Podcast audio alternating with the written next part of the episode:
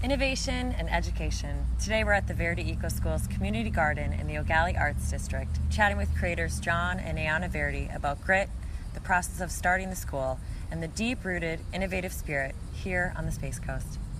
We started our journey here to Brevard and the Space Coast in uh, January of 2016. Does that sound about right? It's about right. Yeah.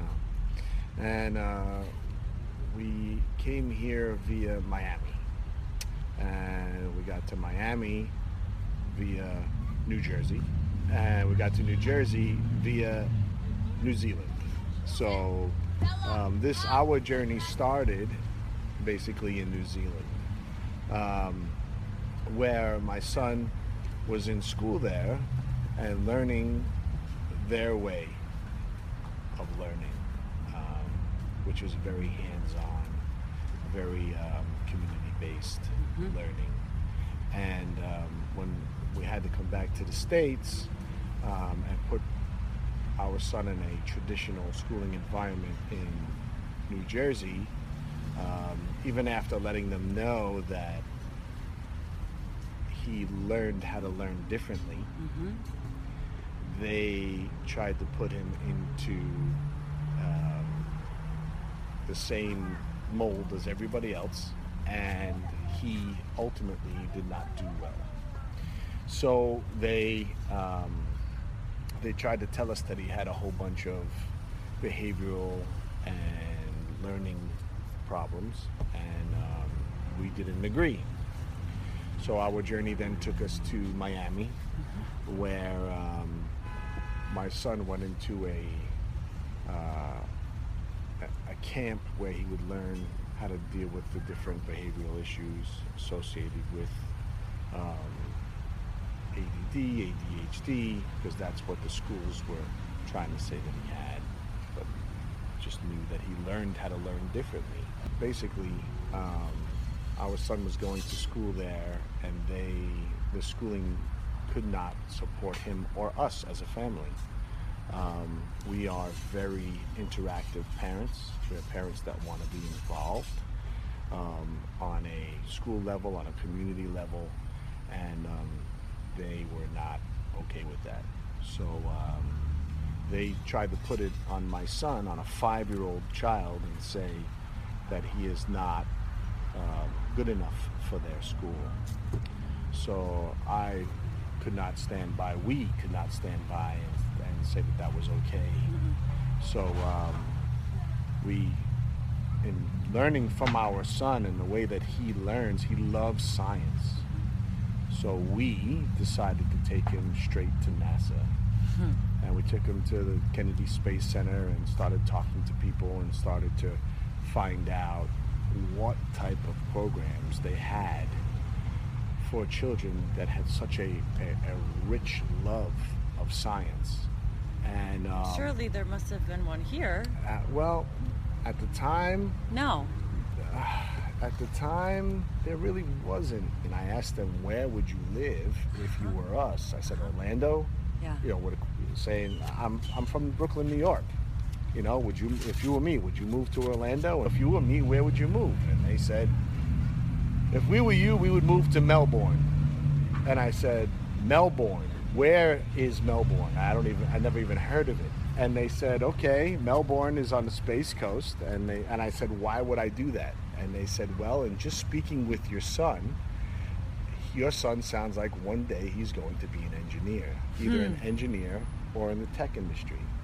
So um, we were told that Melbourne is, has the highest concentration of um, people in the tech industry and uh, engineers on the East Coast. And this is the people at Na- Kennedy Space Center, the staff, the people working there, Yes. your So- interactions, just on a day trip. Yes. So when we heard that, um, we started coming here, and we started pounding the pavement, as you will. We fell in love with the Eau Gallie Arts District. We loved um, the walkability of the area, the architecture of the area, how close it is to the river and to the beach, and, and how close it is to NASA's only about 25 minutes away, and you have um, all these different artists. You have such just such a positive influence, and you have the Foosaner Museum right down the block. You have libraries. I mean, it just it just reminded us so much of where we're from, and um, we said that we wanted to start, you know, in an area that we felt comfortable, mm-hmm. and that we felt that our children um, can get a really strong sense of community. Uh, it took us some time to try to identify with our son because we felt that he was speaking basically a different language than we were. So we actually called on educators to come and talk to him and just let us know, you know, about our son through the educational pathways. And they suggested strongly that we get him a garden. So we decided that since we love the Gallie Arts District so much, we would create a community garden there for our son and children like him in the community to come down and be a part of it and for him to learn um, his the way that he learns through the growing of the urban garden. And when uh, you know people have interacted with your son and said he has the perhaps the mind of an engineer or somewhere in the tech field, the garden piece and the hands-on, where's that connection with? So, for us, um, in our journey, there was a lot of research. There was a lot of research in in best practice in early childhood education and beyond. Um, and my feet hit the ground with a desire to create partnerships. So, partnerships between innovators and change makers here um, in a place where the climate is about forging beyond um, and making change.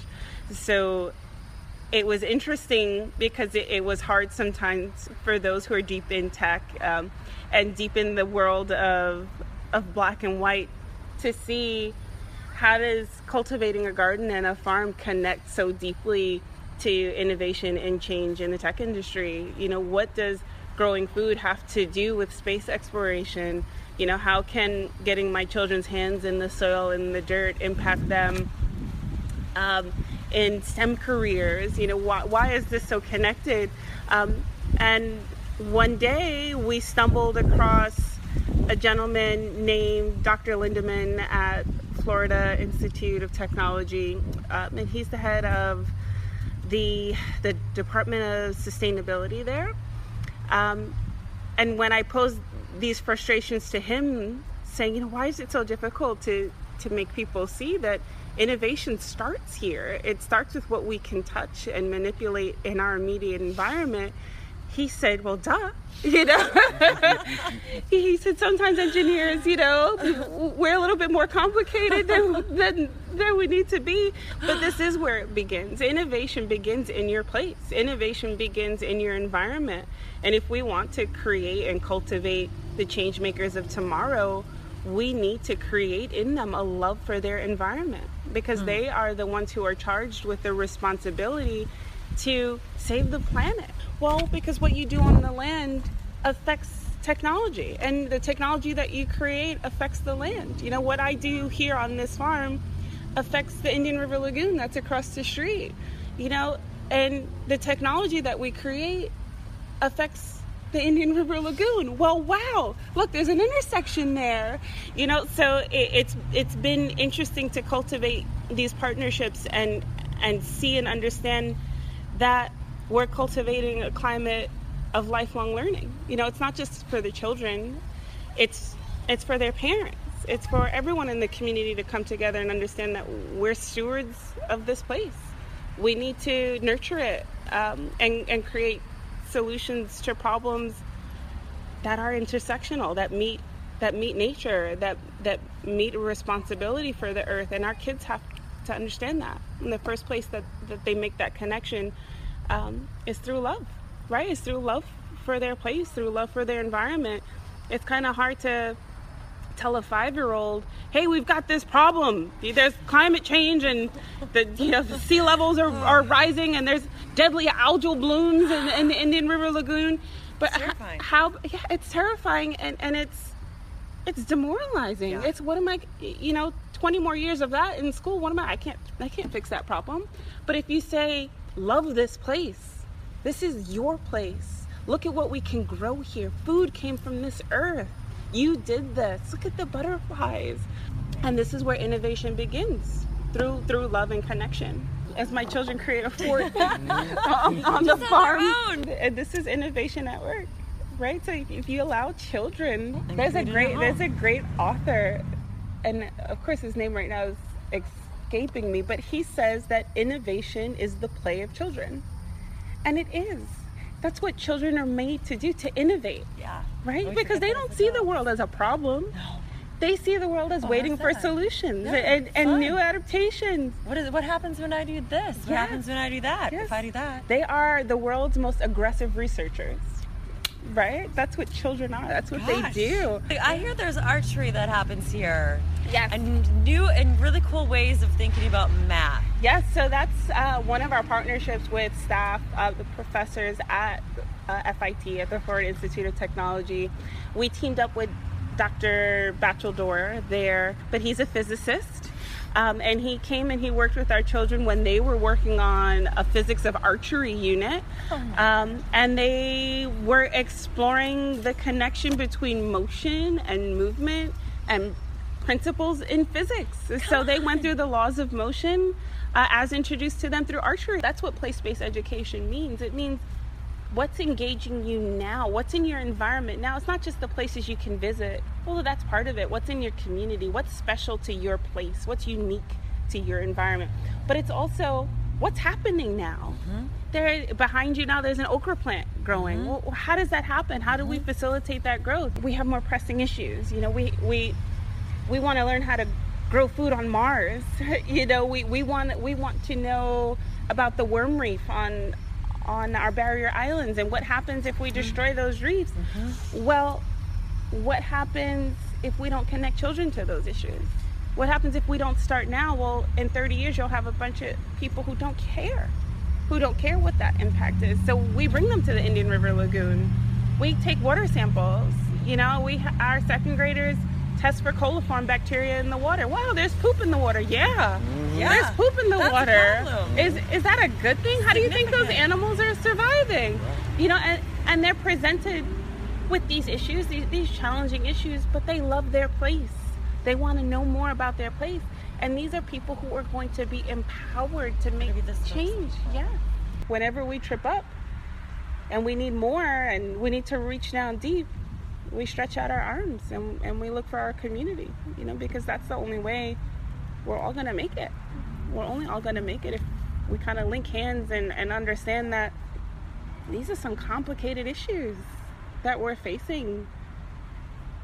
If we don't link up and use these brilliant minds that are amongst us, we won't make it. So your Uh, schoolhouse is a couple blocks down the street on Yeah. Highland, Mhm. and then you've got the the farm here, the community garden. Right. Um, this sunflower measures probably 10 inches in diameter. Yeah, it's, it's easily bigger than my head. and it's dropping out these sunflower seeds. it's Yes. beautiful. Yeah, our kids have been seeding it and planting it and, and seeing that cycle begin again. Are they popping them open and eating Yes, like they I do. am? The little sunflower treat. So community, community growth support, and it's, Absolutely. it's for everybody. And who has more grit than kids? Who's got? Who has more grit than kids? I mean, we see them fall down, we see them trip up, we see them cry. Right They dust it off and, And they, they get go. up. Hey, you know, big deal. On we keep it moving, thing. absolutely. And and that's the example I want to follow. You know, that's the perseverance that I want to have. That gumption, that that was yesterday. I'm here today. I'm in the present now. You know, and and kids have that in spades. Mm-hmm. There's a lot that we can learn from children in cultivation of our of our inner innovator. So I'll I'll continue to surround myself with children. They've got it. From New Zealand, New Jersey, New, Jer- well, actually, from Brooklyn, from Brooklyn, Brooklyn, to, Brooklyn uh, New to- Jersey. To, to, New Zealand, to New Jersey, to Miami, to, To here, Melbourne. Melbourne. And you know what? You you won't meet two happier people to be here. We're so lucky. Thank, Thank you. Thank you We're very Because happy they're to be out of this world. Thank Thank you. you. Innovation and education. Today we're at the Verdi Eco Schools Community Garden in the Eau Gallie Arts District, chatting with creators John and Ayana Verdi about grit, the process of starting the school, and the deep rooted, innovative spirit here on the Space Coast. Thanks for joining us for this episode of Grit Pop Up. Learn more at gritpopup.com.